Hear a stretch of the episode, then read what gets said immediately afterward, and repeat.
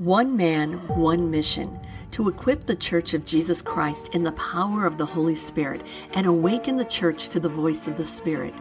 David Cuppett brings to you the School of the Holy Spirit from one of his many missions from around the world, where he aligns with apostolic leaders to eradicate spiritual blindness and reveal the true authority of believers in Christ, to prophesy, heal the sick, raise the dead, and cleanse the lepers. Open your heart and get ready to receive all that the Holy Spirit has for you in this week's session of the School of the Holy Spirit. School is in session. So, what I want to talk to you about today is the concept of, of cleansing the conscience. Okay? Um, Jesus has been talking to me here just in the last few weeks about lepers. And, you know, I've been filled with the Holy Ghost for, oh, what is it, about 13 years now. And uh, I've never, ever been on, I've never actually studied, studied lepers, didn't know anything about lepers. But Jesus came to me in a vision and started talking to me about lepers. So um, let me let me just begin to talk to you about this this encounter I had with Jesus. Um, in this vision, um, Jesus came up to me. I'm standing in a, in a church just like this, and Jesus Jesus comes up to me, and he has a, a mason jar on one side and a mason jar on the other. And in, on the one side is the blood, on the other side is the oil. He takes out two paintbrushes. He has a paintbrush in one, a paintbrush in the other. And he walks up to me, he touches my mouth, and he pulls out my tongue it, he pulls it out so far that I can actually see my tongue, right? I mean, that, that's kind of like you can actually see, and, and there's a prophetic element of you actually seeing what's on your tongue. I don't know if you realize what Jesus has put on your tongue when he equips you with the power of the Holy Ghost, but this vision is going to explain it to you. Jesus pulled out my tongue. He takes the blood and he begins to paint the top of my tongue. He then takes the oil and he begins to paint the bottom of my tongue. And he looks at me, he look, looks me in the eye, and he starts teaching me uh, word tongues. He starts teaching me angelic um, uh, words. So he's sitting there, he's going Bristo, and I'm going Bristo, and he goes Shasta, and I go Shasta, and he goes Karite, and I go Karite, and he goes Bushe. He's actually teaching me the spirit language in a vision. And I'm going, briso, brebe. And in my heart, I'm thinking, um, I know how to do this already. Why are you teaching me this?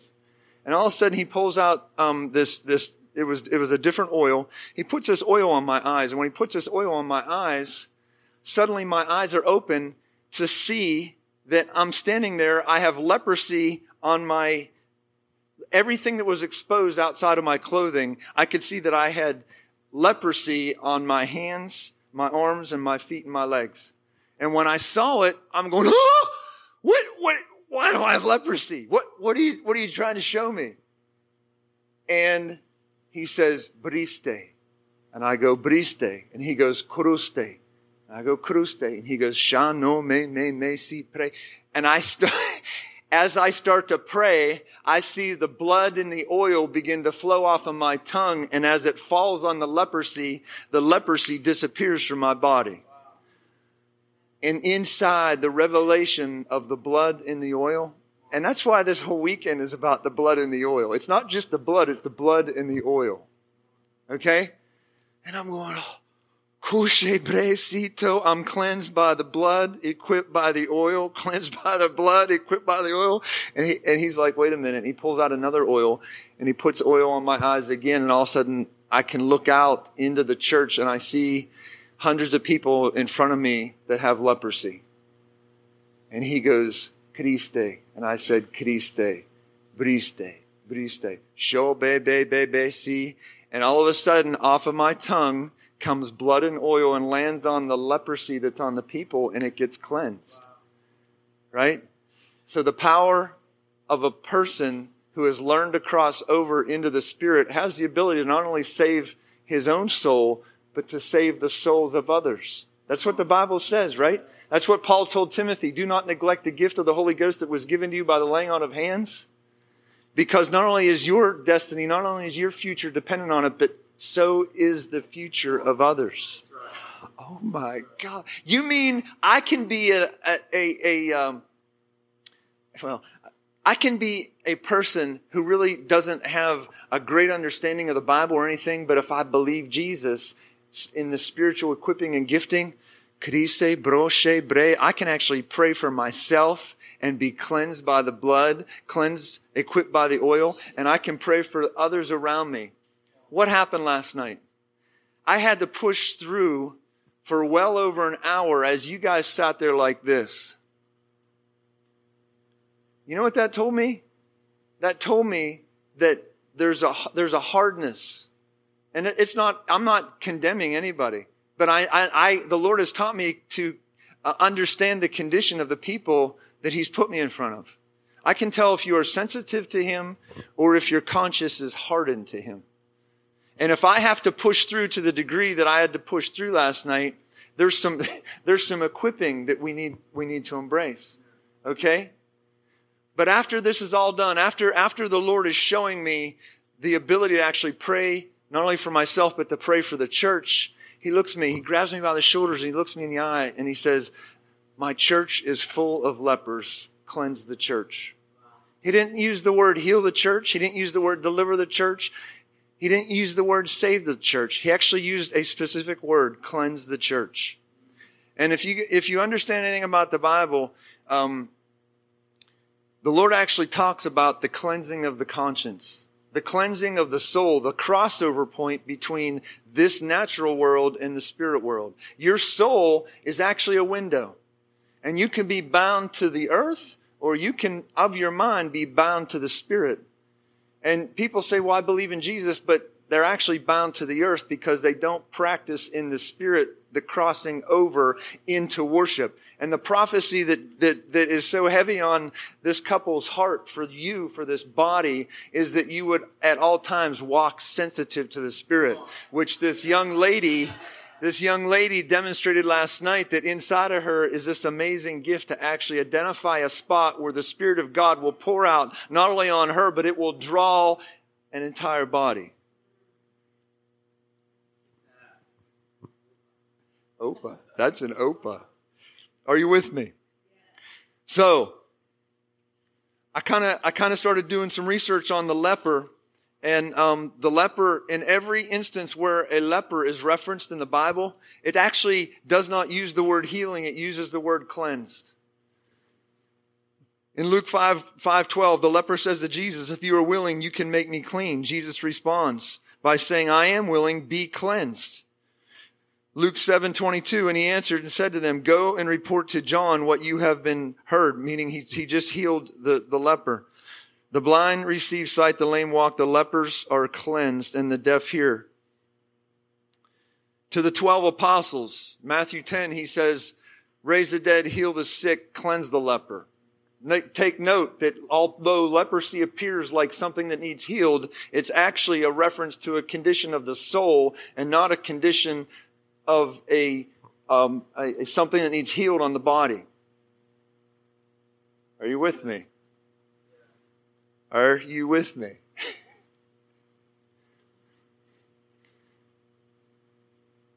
See, the condition of the soul is something related to your consciousness of sin. How many of you know this? That there's actually, when the Bible starts talking about the fruit of the Spirit, it references uh, uh, joy and, and uh, faith and all that kind of stuff, right? But there's actually only one fruit with the manifestations out of the fruit, and that one fruit is love. And the same concept is applied to sin. People think that your act is, is actually sin. If, if adultery and, and, um, you know, stealing and all the other listed sins, um, happen, they say, well, you're in sin. Well, no, that's the act of sin. That is the actual fruit of the main one sin. The word sin actually means to miss the mark. So if you're in sin, you're actually disconnected from the one who gives life. That's what sin is, right? So if you're sin conscious and you're constantly feeling condemned, unable, disqualified, condemned because of all the junk that you were bound in out of the iniquity that you were born into, all the things you did as a young person, and you're continuously conscious of that, you have not learned to actually embrace the power of the blood because the power of the blood of Jesus says it has the power to cleanse the conscience. Okay?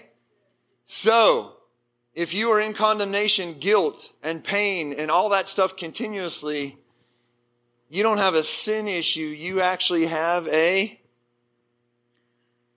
Jesus problem. You heard it from the voice of Shelley Cuppett. It's not a sin issue.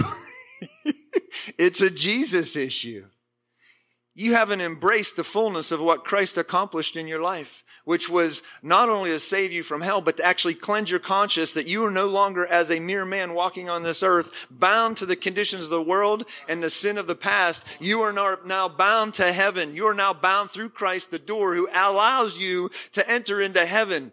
And if you learn to practice where your consciousness is on a daily moment, your connection to the Holy Spirit will prepare you to actually hear the prophetic voice, to hear everything that the Lord has to say. And when you come in and gather, no longer are you hoping for somebody to pray and deliver you of something. You've learned to actually embrace the very equipping of the Holy Spirit who has the power inside of you to say, bro, se, me, me, so, te, bre, and see your leprosy cleansed. You say, well, how does that happen?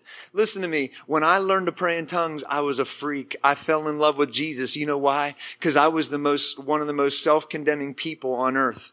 I had to perform my way to achieve everything. You know why I have four degrees? You know why I have two master's degrees? An MBA and work in a chemical company to prove myself? I had to prove myself to me, to my dad, to everybody around me. I had to work harder than the next guy because that was the only way I found value in myself. I was conscious of how the world identified me and not conscious of Christ. And the weight that I had to carry because of that made me so connected to the world that I was subject to depression. I was subject to continuous anxiety. I was subject to continuous fear all the time. And when I learned, when the, when the prophet prophesied to me and he broke through something in my heart that I didn't have the power to break through myself, I suddenly found myself laying on the floor. I get up that night and I go home and Jesus, I can hear the voice of God for the first time in my life. He because, because a prophetic voice interceded for me and broke through something that I couldn't break through. But when it happened, I actually embraced what happened and I would pray for hours. There were, I, all, I'm talking all nighters. When I learned to fast and pray, I was so me, me. You know why? You know why I was so in love? Because it was the one place I found peace.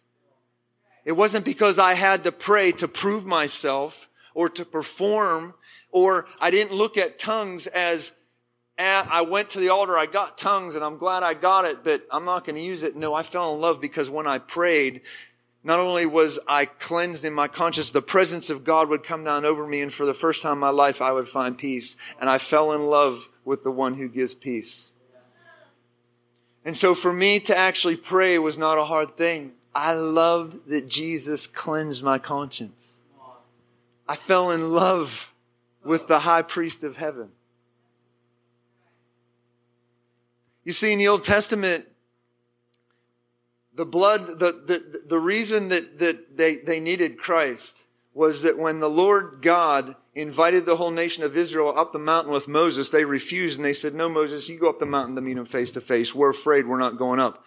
So because they didn't go up to meet him in spirit, the Lord actually gave them written letter on a law on a tablet. And if you don't choose to enter me in spirit, you can follow the rules. And eventually the rules will break you to a point where you realize you need a savior and then you'll fall on your face and cry out for the living God to save you. And then maybe then you'll climb the mountain.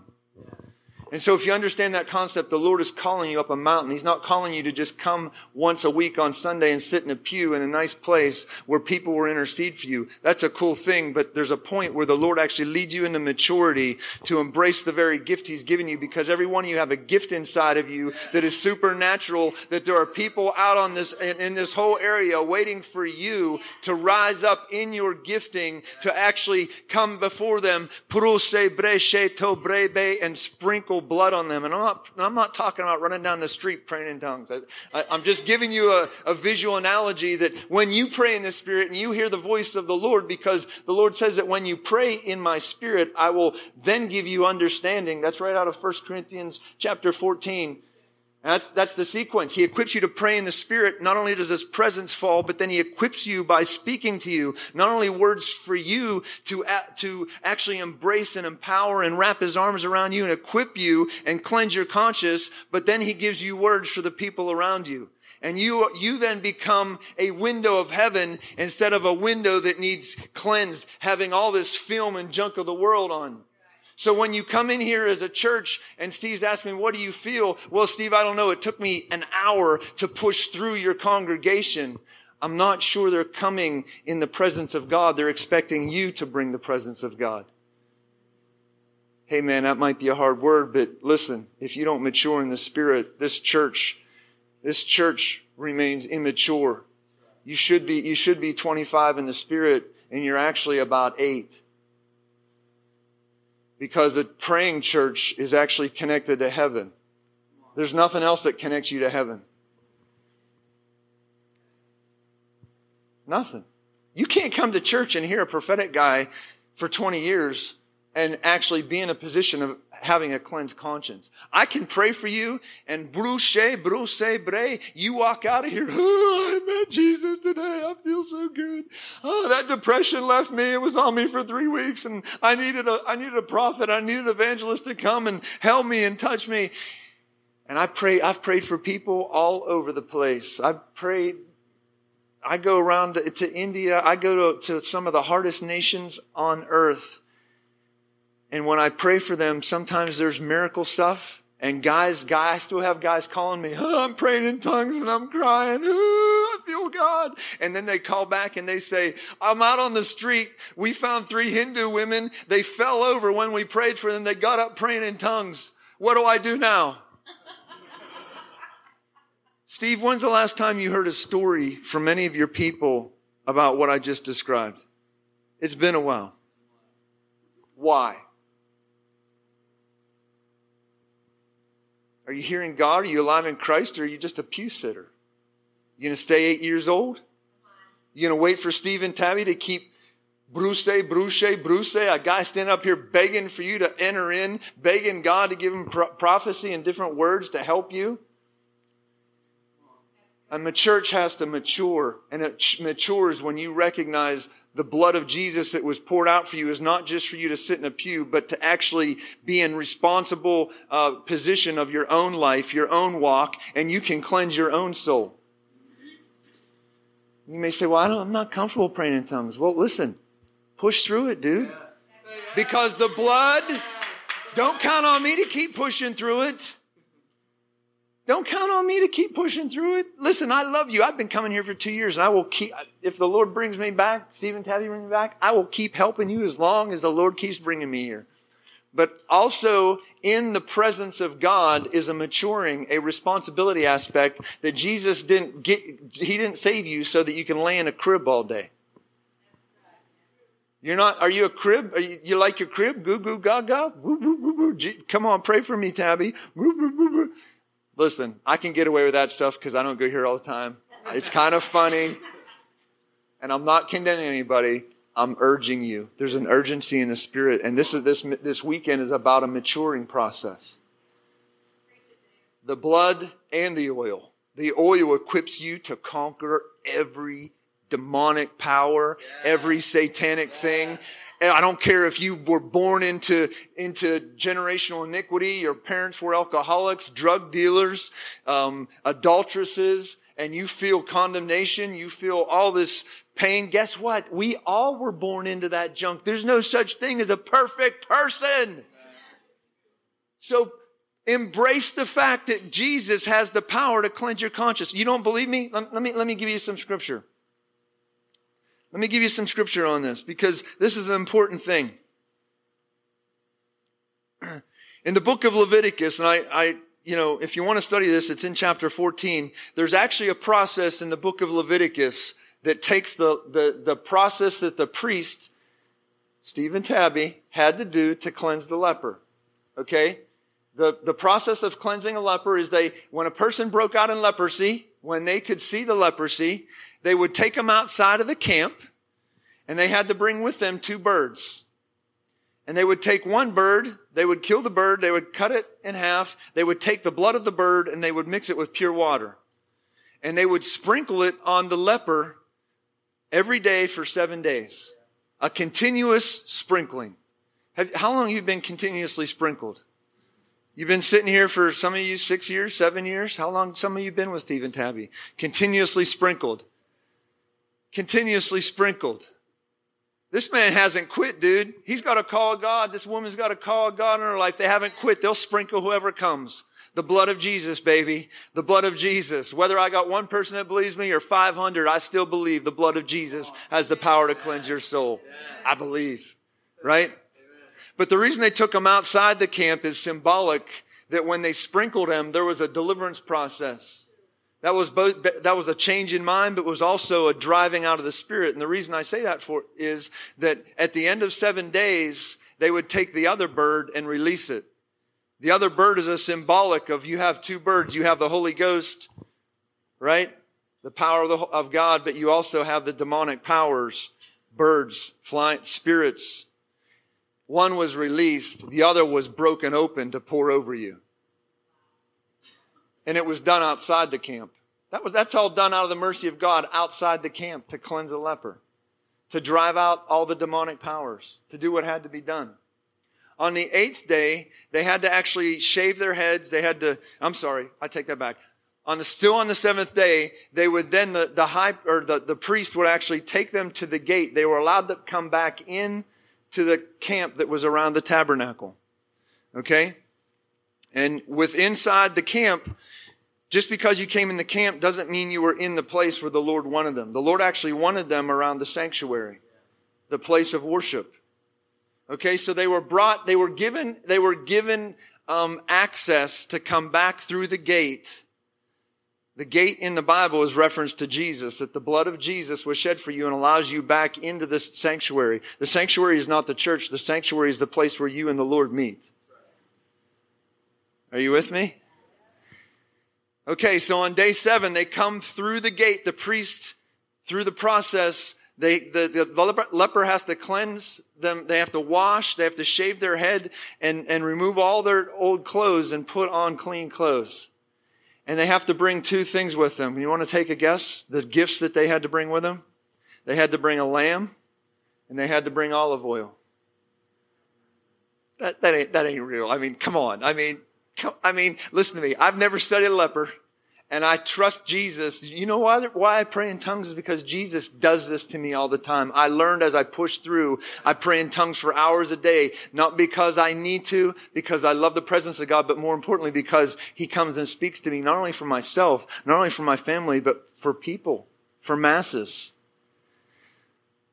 So what are the odds that Jesus would come paint my tongue with blood and oil and a leper referencing that a leper not only has the mercy of God that allows a leper to come through the gate into the outer courts, but that leper has to bring with him a lamb and oil. He has to bring with him blood. Jesus is the lamb, right?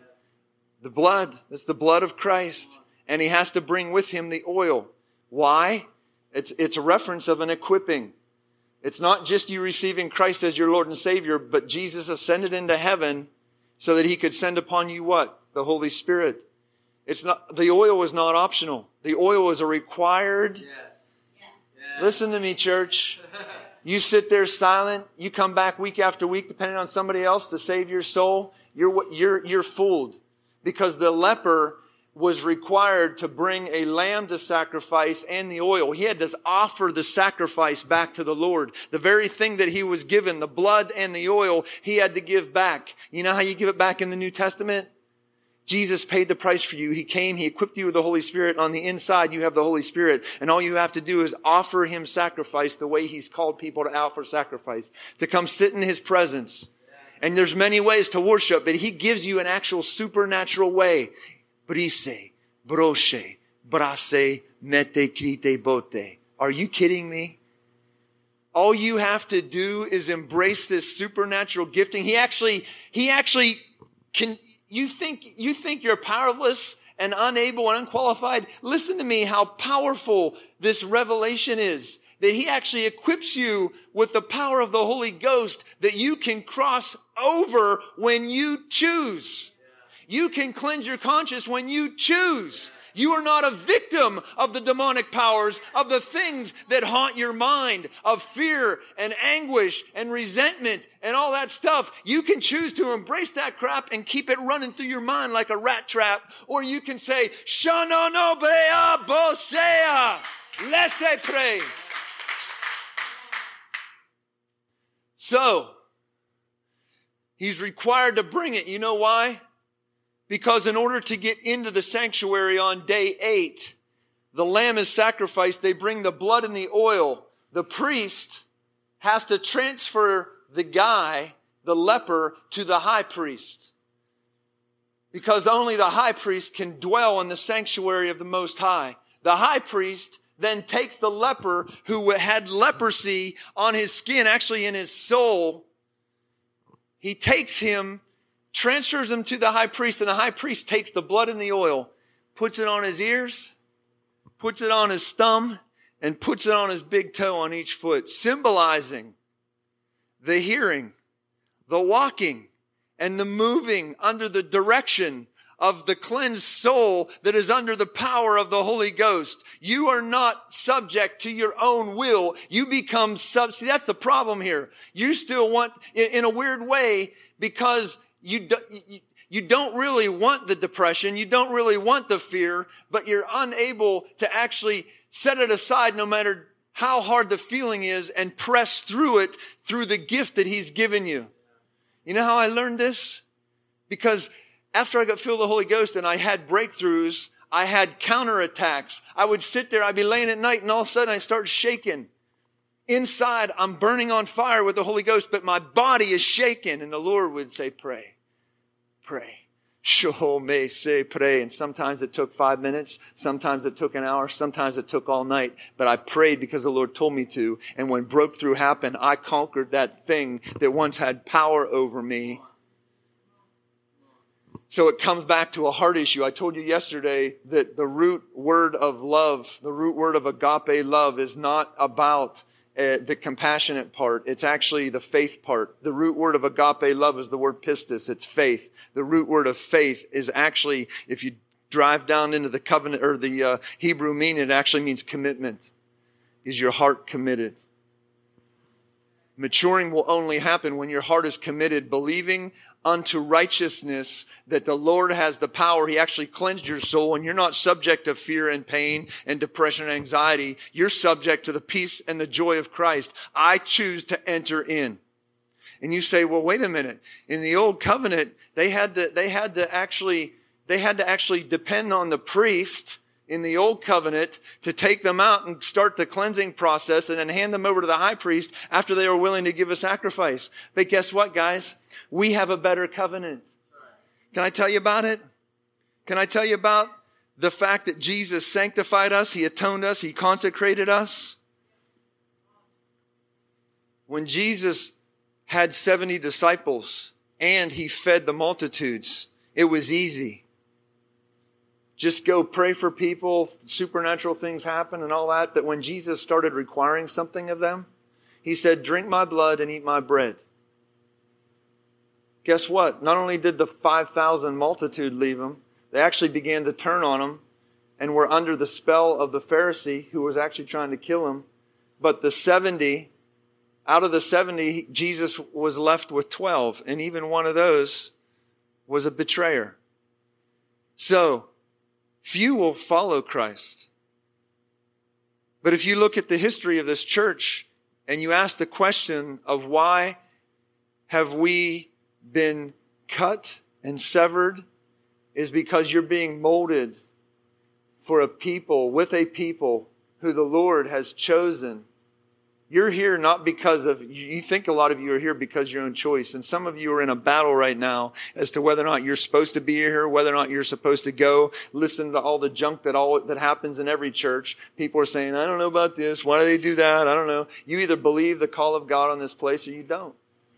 And the reality is that when the Lord is going to do a great thing, He always dwindles the crowd. He requires them to drink His blood and to eat His bread. And you can say, well, I, you know, I've gone to a lot of churches. I've never heard this before. Well, you've never gone to a supernatural church who has a supernatural calling, who's been called to shift a region, who's been called to take something in the spirit. You see, the thing about lepers is lepers, um, if, you, if you study leprosy, leprosy is a strange disease. And if you look at a leper, they always have cuts on their body. They actually lose limbs frequently. And you know, you want to know why that is? Leprosy actually causes numbness of the nerves. They can actually push on something or um, rub up against something, and they won't even feel it, but it'll take the skin off of them.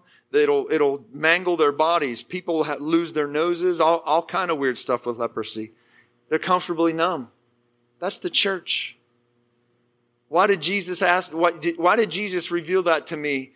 My church is full of lepers. Cleanse my church.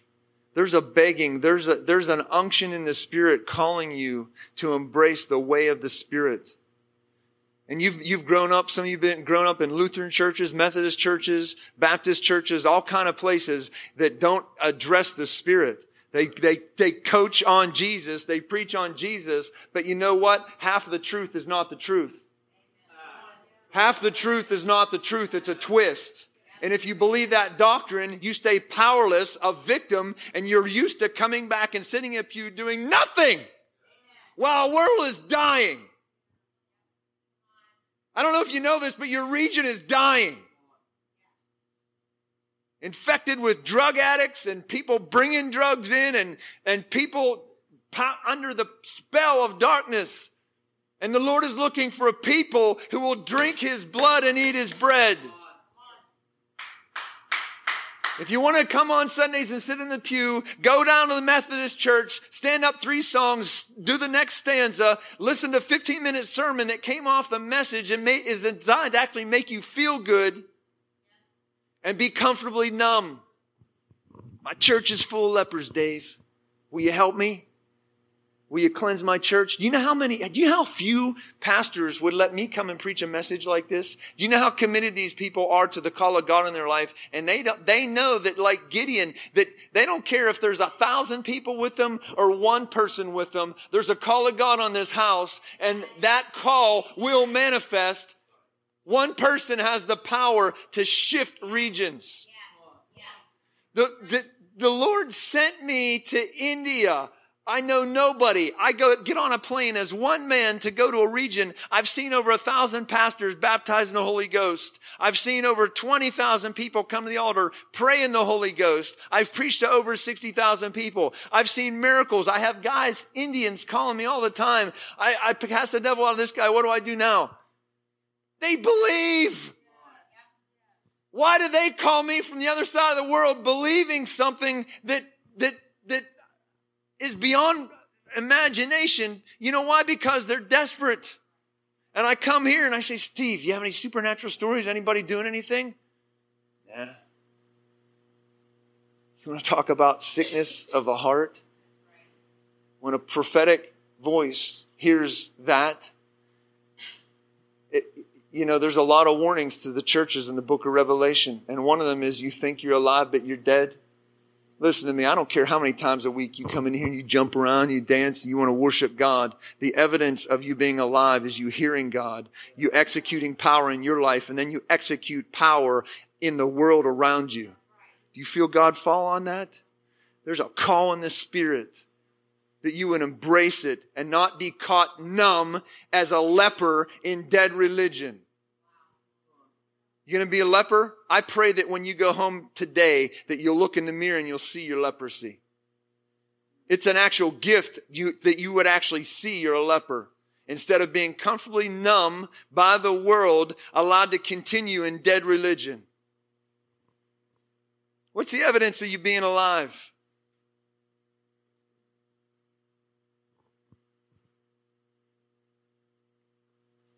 You think it's optional just to come to the altar and say, I believe in Jesus and never do anything in your life? Never dwell in his presence? Never hear his voice and be willing to obey his voice? The Lord is looking for one thing, and that's who will obey his voice. In Revelation 11, the angel comes to John and he gives him a rod. The angel stood saying, Rise and measure the temple of God, the altar and those who worship there, but leave out the court which is outside the temple and do not measure it, for it has been given to the Gentiles. Gentiles in the, in the New Testament is a, is a, is a um, in this context, is symbolic of the unbelievers. It's been given to those who haven't entered the sanctuary. So you can get through the gate of Christ. You can say, I believe, but you never really enter into a relationship where Christ knows you and you know him and you hear God and, and, and he hears you. And you talk face to face like he invited the, the nation of Israel up the mountain way back in the beginning. You're refusing the same way Israel refused.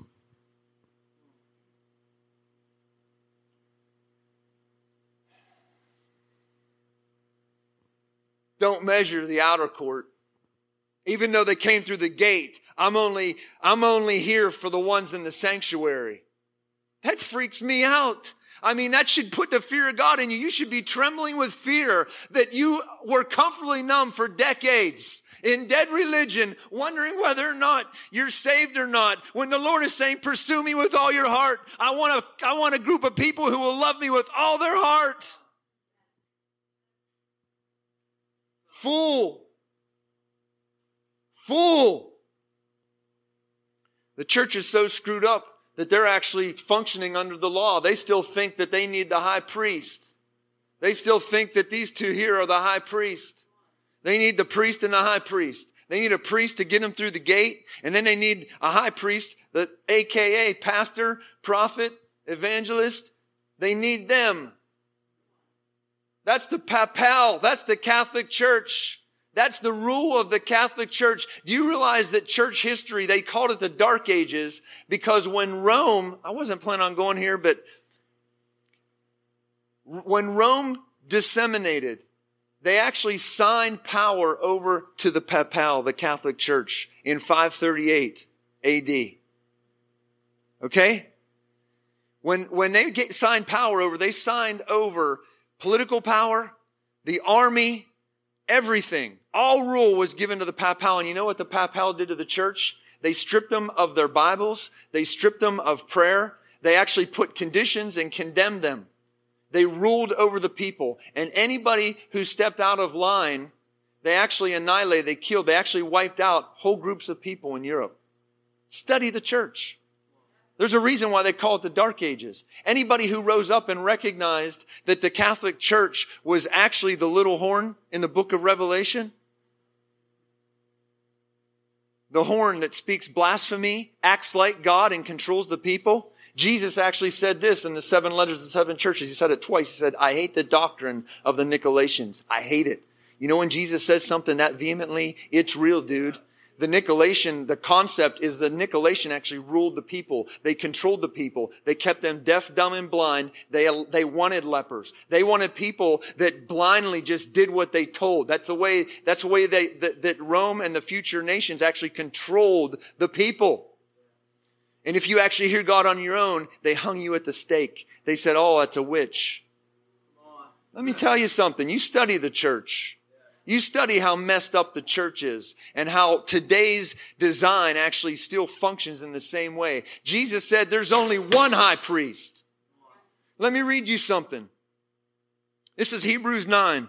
Starting with verse 6, the priest always went into the first part of the tabernacle performing the services. But in the second part, the high priest went alone once a year, not with blood, which he offered for himself and for the people's sins committed in ignorance. The Holy Spirit indicating this, that the way into the holiest of all was not yet made manifest. While the first tabernacle was still standing, it was symbolic for the present time in which both gifts and sacrifices are offered. Which cannot make him who performed the service perfect in regard to the conscience, concerned only with food, drinks, the conditions of the law. When they took the blood of goats and bulls into the, into the, um, into offer to the Lord, it was a conditional thing the Lord put in as a temporary reprieve that if they did it once a year, they, they, they would, um, the, the power of sin would not come upon them. The judgment against sin would not come upon them. But it did not have the power to cleanse the conscience. They had to, they had to walk dumb. They had to walk numb. They had to actually just follow rules because they weren't willing at the beginning to go up the mountain to meet him face to face. You want, you want to, you want to do, you want to do life without me? Follow rules. You'll fall, you'll fall on your face eventually after you realize that you can't carry the weight. After you realize that you can't carry a fate and you'll, you'll cry out for a savior. You won't just decide for your own whether or not you want to come on Sunday or not. You'll fall on your face and you'll cry out for a Savior. Jesus, I need you. Do you ever start out your day like that sometimes? Or do you sit there and go, I feel depressed again. I'm shaking in fear. Jesus!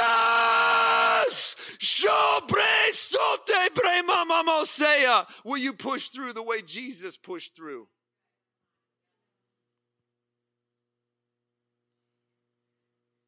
But Christ came as the high priest of the good things to come, which the greater and more perfect tabernacle, not made with hands, that is not of this creation, not with the blood of goats and calves, but with his own blood, he entered the most holy place once and for all, having obtained eternal redemption. For if the blood of bulls and goats and ashes of a heifer, sprinkling the unclean, sanctifies for the peering of the flesh, how much more shall the blood of Christ, who through the eternal Spirit, the oil, offered himself without spot to God, cleanse your conscience from dead works. You think that dead works are the aspect of the, of, of, of the act of sin. Your adultery, your cheating, your stealing. And you hear preachers stand up and they'll condemn you.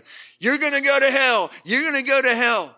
You realize how screwed up that is? That's the Catholic Church. That is the Papal, the Nicolaitans a preacher who understands that Jesus Christ paid all the debt, that his blood cleanses all sin, and I have the power to stand in front of you, and I can pray for you, and I can say, Bre so, bre ma ma ma mo, and I see people that haven't laughed for decades, and suddenly I see them laugh because Jesus came to touch people. Are you alive in Christ? Is your conscience cleansed? Or are you willing to stay dead and numb like a leper? Like the church has made people willing to do, the Nicolaitan power still functions in the bulk of America. Very few people are willing to give their life to, to, to, for a cause and do something, whether it's to build something here, hear his voice, or to go. There's not a greater call. It's to whether you hear his voice and you execute what he said. And you not allow yourself to stay in a numb place that that, that the fear and the anxiety and the pain and all that stuff does to you, but you realize that Christ paid all the debt, and since He paid all the debt, He already sees through the eyes of the blood that has sees a conscience that is cleansed and an empowerment. So Jesus is actually sitting in heaven saying, I did it all. I did it all. I did it all. And he's waiting for people to say back, You did it all. You did it all. You did it all. I'm breaking through today. I am breaking through today. My soul is not bound to the world. My soul is a window of heaven.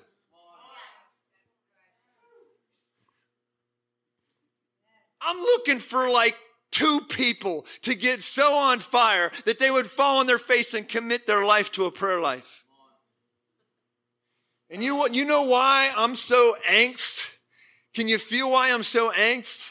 Because churches are set up to serve you on a Sunday. That's not a church. That's not the church of Christ. Jesus said, My church is full of lepers, Dave. Cleanse my church.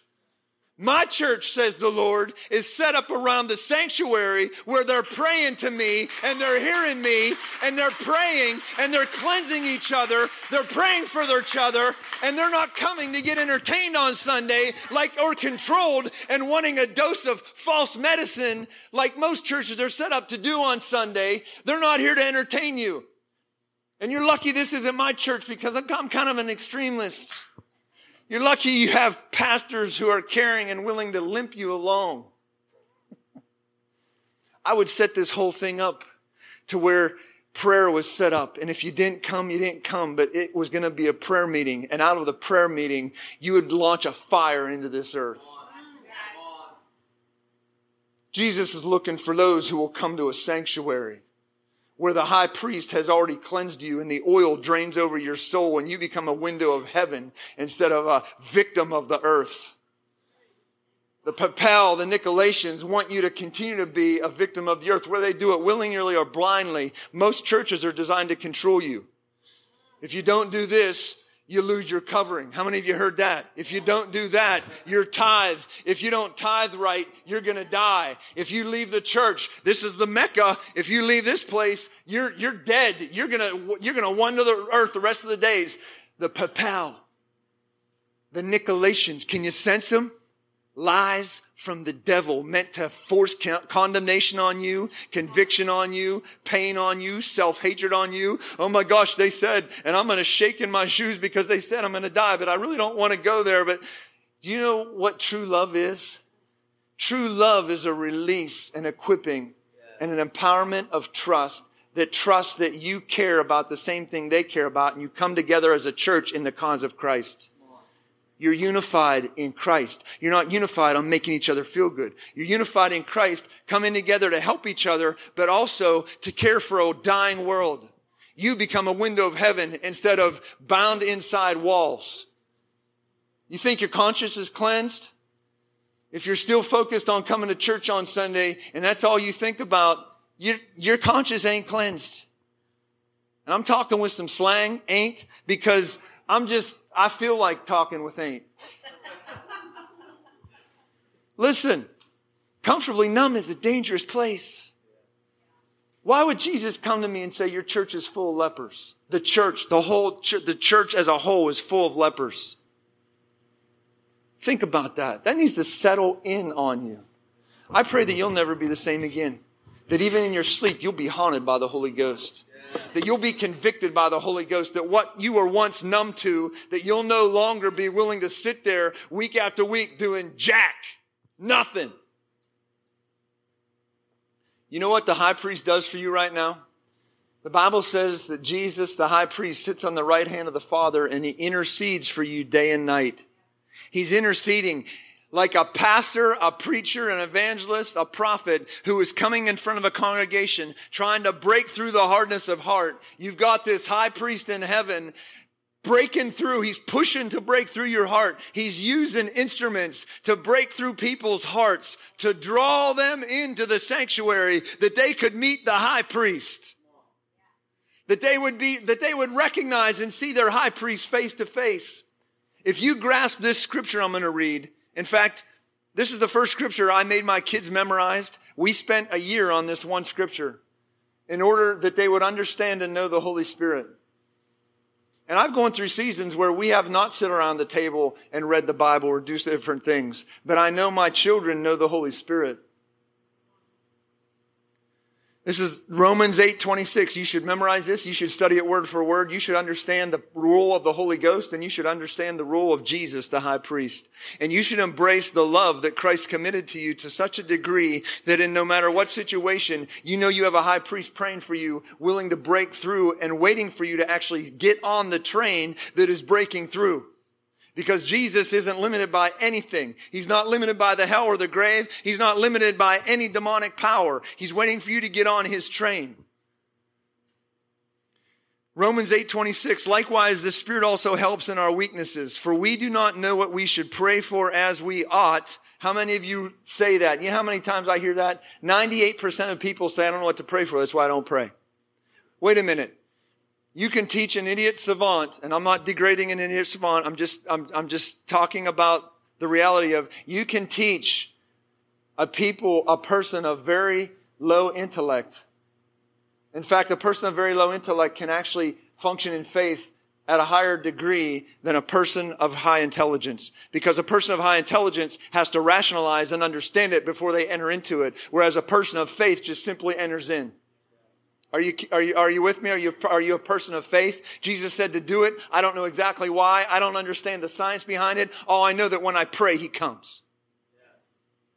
Likewise, the Spirit also helps in our weakness, for we do not know what to pray as we ought. Is that you? That's you. If you don't know that's you, I'm here to tell you that's you. There's nobody on earth that knows exactly what to pray every day of their life and every moment.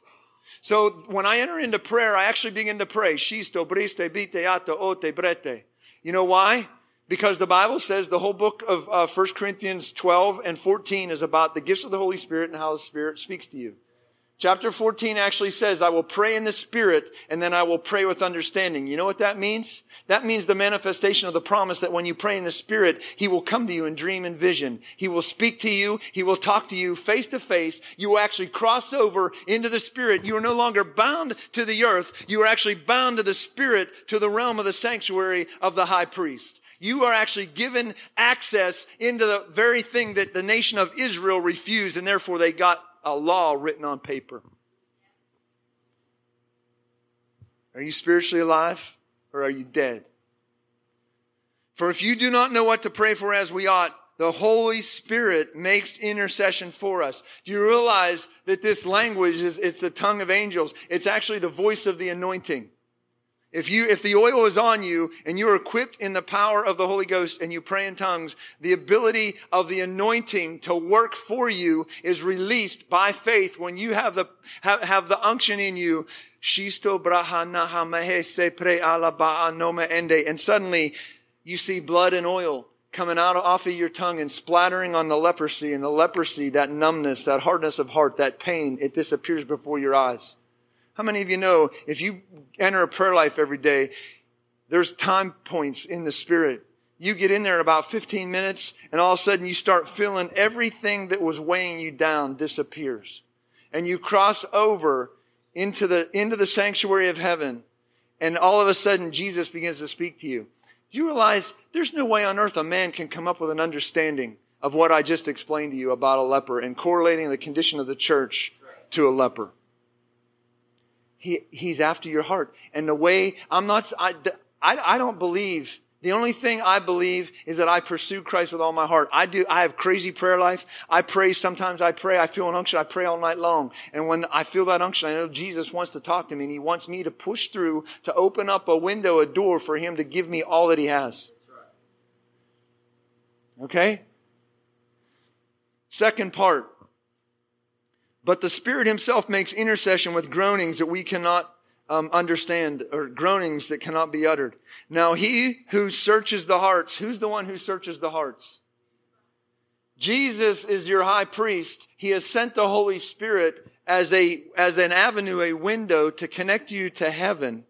And Jesus is the high priest searching your heart. Okay? Jesus, the high priest, is actually sitting in heaven. And when you engage in spiritual prayer, he is searching your heart because he knows what the mind of the Spirit is. So when you pray in tongues, you're actually trusting the Holy Spirit that the flow of the Holy Spirit is actually measuring and understanding the condition of your soul. So if you're in fear, he knows you're in fear. And when you say, Shino ma ma ma so pe pe pe ti, oh my God, you, do you understand the secret weapon that Christ actually gave you with the gift of tongues? And we have entire denominations that alienate it and think it's a choice. It actually fall away. You don't need it. And then you have people, you have entire groups of so-called spiritual people that treat it as a condition that you come to the altar and somehow you got tongues once, but you don't actually practice it and use it in the relationship with the, with the, with Jesus and the Holy Ghost. And Jesus is saying, I gave you a secret weapon that can change the earth. I changed the earth with 11 guys who had the Spirit come on them. What does it say in the day of Pentecost? It says the, there was a sound of a mighty rushing wind. The Spirit was poured out. It said they prayed in tongues. Kushe brete, ite brete. Then they were given understanding to prophesy. You just don't stand up and prophesy. You encounter the Spirit. You are given understanding and you prophesy. You release what the Lord is speaking to you. So if you understand that this is a way into the Spirit, that you have been given the power to enter into the Spirit, because you trust the Spirit. You don't have, know why, what's going on in your life and all in the world around you, but you can just say, brise, boshe, and the Holy Spirit, you're trusting the Holy Spirit to discern your, the condition of your soul and your need. And he, he sends a message to the high priest and out of heaven comes Christ riding a white horse with a robe dipped in blood and on his leg is the word, the word of God. He comes out and he speaks to your heart. The living word of God is a, is an amazing on fire Christ and he comes not alone, but with the army of God. He comes out of heaven. Heaven is opened. This whole thing, you have the ability to open heaven. You can discern and enter in and open heaven. That's why you stood by a door. That's why you found it by a door. That is why you found the power of the Holy Ghost by a door. See, I know this is a hard word because you have to come to the revelation that you've been fooled. Most of you have been fooled. Most of you have functioned in dead religion. You feel the unction of the Holy Spirit, but you don't understand it. You don't exactly know what you're supposed to do. You don't know why. And you don't have the revelation that Jesus has equipped you with all power, all authority out of heaven to actually you be in control of your own destiny crossing over into the Holy Ghost on a daily basis, hearing Jesus and Jesus and you and this one, this guy who rides this white horse. You see, when I walk into places, dude, you don't realize, but there's a white horse, a guy riding a white horse. He's got a sword coming out of his mouth. He's got crowns sticking off his head. He's actually glowing white. He's vibrating with the presence of God. And I know that he's right here. He's right here and he's, he's releasing things. He's actually, his hunger, his heart for you is not against you. His blood, his blood actually paid all your debt, everything that would ever separate you from him. He paid for it. He's actually invading you. He's coming to you. He cares for you. He's your savior. He's your deliverer. He is the love of your life. He has this care in his heart, finding people to be raised up who would be sensitive to him, who would enter into the Spirit, and you too would walk in the power with Christ. You're his hands, you're his eyes, you're his ears, you're his heart. Are you getting the picture? That picture probably is completely different than many of you have learned to understand in years and decades of dead church. But you know what? In order for this calling to function,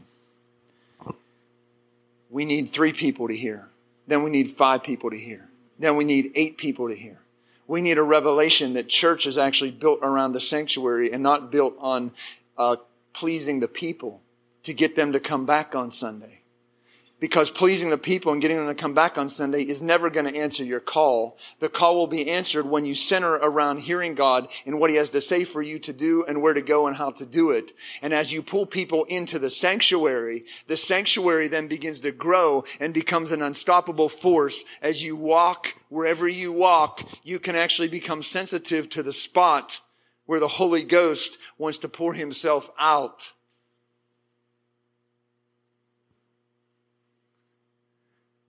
Are you with me? Listen, Jesus has such a plan for this place. I mean, I lay awake at night. There's nights I don't want to, you know, I just want to go to sleep. Come on, I just want to go to sleep. And I feel this nudge at 2 a.m. and I get up and it's a dream about this house. There's a dream about this house. Have you caught it? Are you willing to lay down your dead religion? And completely abandon everything you've trusted in, all the junk that's made you numb and powerless, and actually looking for a man to please you from a pulpit. I don't know if you realize it, but this isn't too pleasing. Might be liberating, but it is confronting. Listen, this, sh- this shift is real. Can you feel the shift? Who can feel this shift? There's, you are being confronted. You are being convicted by the Holy Ghost. You're not going to be the same. Even if you walk out of here and you choose to continue in your dead thing, you're going to lay awake at night. Some of you are going to toss and turn. You're going to feel this conviction of the Holy Ghost because he even visits Islamists, Hindus, Buddhists. He comes to them in dreams, shakes them to their core. He actually, from the inside, cleanses their conscience and makes them sensitive to what they used to be not sensitive to. And you have Islamists who actually never heard Christ preach in a church, but the living word, the one who comes out of heaven, came to them in a dream and they rise up preaching the gospel. Explain that. Explain that, all you churchgoers who believe that you're saved because you come to church every Sunday. That's a lie from the pulpit of the Nicolaitans. And Jesus said, I hate the doctrine of the Nicolaitans. You're alive because you hear them and nothing else. Your, your sin is cleansed because his act, his, his blood actually cleanses you, but you're alive. You're made alive in the Spirit. It says those who are the sons of God are led by the Spirit of God. And you've got to come to grips that most of you are not led by the Spirit of God. Most of you come to church in a dead routine fashion, comfortably numb, hoping to hear a good message. Sometimes it makes you feel good, sometimes it doesn't. And you go on your way, running to watch the next football game and do the next week of life. And all along, it never has the power to save you. But when Jesus comes to you and awakens your heart and you become sensitive to the Spirit and you hear His voice, that one seed has the power to shift your heart, awaken you, set you on fire, clothe you in blood and oil, equip you to actually pray, bring down the presence of God, shake places where you go, and suddenly you realize that you are not powerless. You are anointed in the power of the Holy Ghost, the very Spirit that was on Christ, and you are not willing to just sit here, but you're willing to come over to a door. You're willing to find the spot spot where Jesus has led this church to a door. That was the most prophetic act that had hap- that happened here all weekend. A person became sensitive in the spirit who didn't think she had the ability, who was taken by the hand, who was literally taken by the hand. And suddenly around the church, you identified it. You identified the spot that Christ wanted this church, standing at a door. What was the, what was the first prophecy? What was the first prophecy I ever gave this place? That there's a sign on the front that says the well, but the sign on the back is a doorway to the world. Your church has found it. I'm prophesying this now. Your church has found the door. Your church has found the door. And as an organization, you better shift the where you center your life and focus around the sanctuary of God. And it better not be centered around Sundays. If your life is centered around Sundays, so be it. But listen to me. A house, church, the church of Christ is centered around the sanctuary. And from the sanctuary, the Lord will speak. And on Sunday, you can use Sunday as a mission field for people that you bring in from the street. But your church is functioning in a sanctuary. A sanctuary is not a hard place to hear God and to speak. A sanctuary is not a place where certain prophets have to break through things week after week, year after year. A sanctuary is a place where people gather around hearing God together, caring for each other, in unity with Christ. And out of that functional, relational, spiritual dynamic, you are set on fire. You find the door to the world. Listen to me. Tongues isn't an optional thing. Tongues, the oil is a requirement. What did I tell you yesterday? The sheep, they, the sheep, the sheep have, a, have an anti-venom in the blood, so when the viper bites them, they're not subject to the viper. But if the sheep doesn't have oil on it, the flies lay their eggs in the sheep's nose. The, the, the maggots go into the brain and they go crazy. You know what the maggots represent? The, the fly is representative of Beelzebub, right? It's associated with the demonic powers of the air and those maggots go into your minds, release fear, depression, anxiety. They actually cause your mind to rot. But if you have the oil, if you have the oil, you're not subject to the prince of the power of the air because you're a son of God and you walk according to the Spirit. You are clothed in oil continuously. Are you with me? Are you with me? All power has been, Jesus said, all power has been given to me. I give it to you. I have been given all keys. I hold the keys of life and I descended when, I, when I died on the cross. I took the keys of death from Satan. I hold all keys. I hold keys of life. I hold keys of death. I hold all power. So don't center your life around the world. Center your life around me, says the Lord. I hold all power. I hold power over your sickness, over your disease, over your hard heart, over your generational sin, over your, over your depression, your anxiety, all of it. I hold power. So the excuse that, that you're a, you're a victim and your daddy did this, listen, my, my daddy, my grandfather, my grandfather was a, was an alcoholic to the degree that he came home and broke furniture on a weekly basis, screamed, fear of God, or actually the fear of Satan literally in me. As a child, I used to shake. I was afraid to speak in front of people. I literally could not sh- I could not speak in front of people. I shook as a child because of the fear that entered the, the household that I lived in. But when I got a touch of the Holy Ghost. But when I learned it, when I go, briste, mote, brete, ite, I get clothed in the blood. I get clothed in the oil. And suddenly I can hear God and no longer am I conscious of what I was limited by, by the world and the prince of the power of the air. I now become conscious. Can you feel God falling right now? I am telling you guys, if I was you guys, I would preach on this subject for months. And if they didn't get it, I would boot them out of the church. Let them go find a Methodist church where they're comfortably numb. But you are, you, this is an army call. This is a call to, that you are called to hear God. Please don't take that wrong. I'm caring. I, I, I probably love you more than you love yourself. I would not be, I would not get on a plane, sacrifice my family, go around the world to preach to, to Hindus thousands of Hindus if I didn't love Christ and I didn't love people. I love you. And I'm only saying that because if you only listen to pulpit guys who make you numb to suffice your numbness and don't offend you, you'll stay exactly in the condition you're in. A numb, dead person. There's evidence of the oil, guys. There's evidence of people who pray in the Spirit. There is nobody I know who prays in the Spirit who does not hear God. It doesn't exist. Jesus, at the way of the Spirit, Jesus said, if you pray in the Spirit, you will pray with understanding, meaning that you will hear me and then you'll prophesy, and what you prophesy, I will make way. I will, you will release heaven on earth. That's the way of the Spirit. That's what sons do. Let's do this. I know it's getting late. But let's do this. I feel like the Lord is calling you to recommit your life to a life of the Spirit. I believe that the Lord is going to release a unique anointing in here that's going to unction and it's actually going to pull you into a prayer life that is supernatural.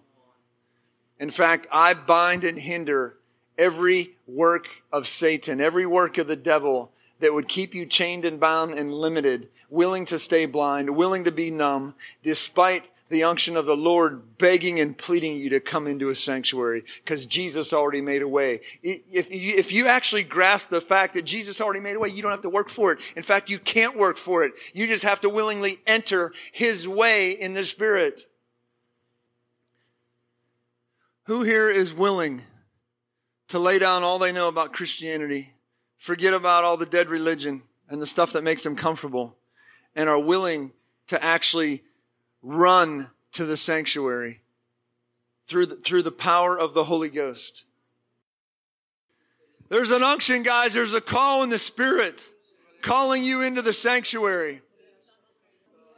Say this with me. Say, Jesus, I thank you that you love me.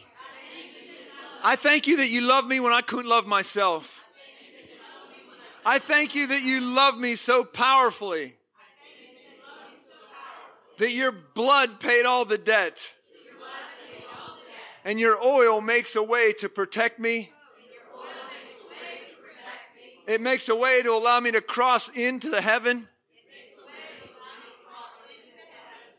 I refuse to believe the lie that I'm a victim of the world. I say from this day forward that I align with your heart. I'm coming into your heart every day. And when you speak to me, I am a mighty man. The world is my victim. The world is my victim. The world is my victim. And from this house, from this sanctuary, I will hear your voice. No longer am I willing to play dead church.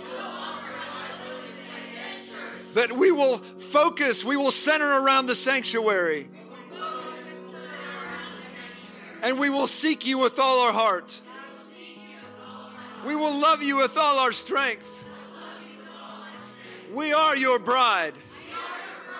And we're coming for you. I sever the wall. ever hindrance. Every hindrance that is between you and me, Jesus, is a lie. The veil has been torn. And I enter in to your sanctuary to hear your voice, to dwell with you, and for you to dwell with me. Jesus, I expect that when I pray in tongues, that your spirit will search my heart. It will know the needs of my soul. And it will be the way. Every day of my life. In which I enter in to the secret place, to the sanctuary of Almighty God, to hear the voice of my Savior, to hear the voice of my deliverer, to hear the voice of my high priest. Because there is no man between me and you. There is nothing between me and you. And from this place, Jesus, I'll see heaven. I'll see your heart. And I'll see you coming out of heaven to invade earth. You and I will walk side by side. And I'll find the spot where the tangible presence of God will fall on me. And it will fall on those around me. And from this day forward, I will not look at the oil of the Holy Ghost and the voice of the Spirit, tongues, as an intangible, as an optional thing. I will look as it as an invitation, as an all empowering ability, as the key to the Spirit. Holy Ghost, I repent in every way that I've neglected you, that I've accepted the numbness of the world. Thank you for letting me see my leprosy. And thank you, Jesus, for cleansing my leprosy with your blood and your oil. I ask for a supernatural increase in the call to pray. I want super tongues. Jesus, I want super tongues. Right now, fall on me. Fall on me. Fall on me. Thank you for joining this week's episode of the School of the Holy Spirit. For more information or to request David at your church or conference, please go to davidcuppett.org. You can also find the School of the Holy Spirit podcast on iTunes, Spotify, and Charisma Magazine.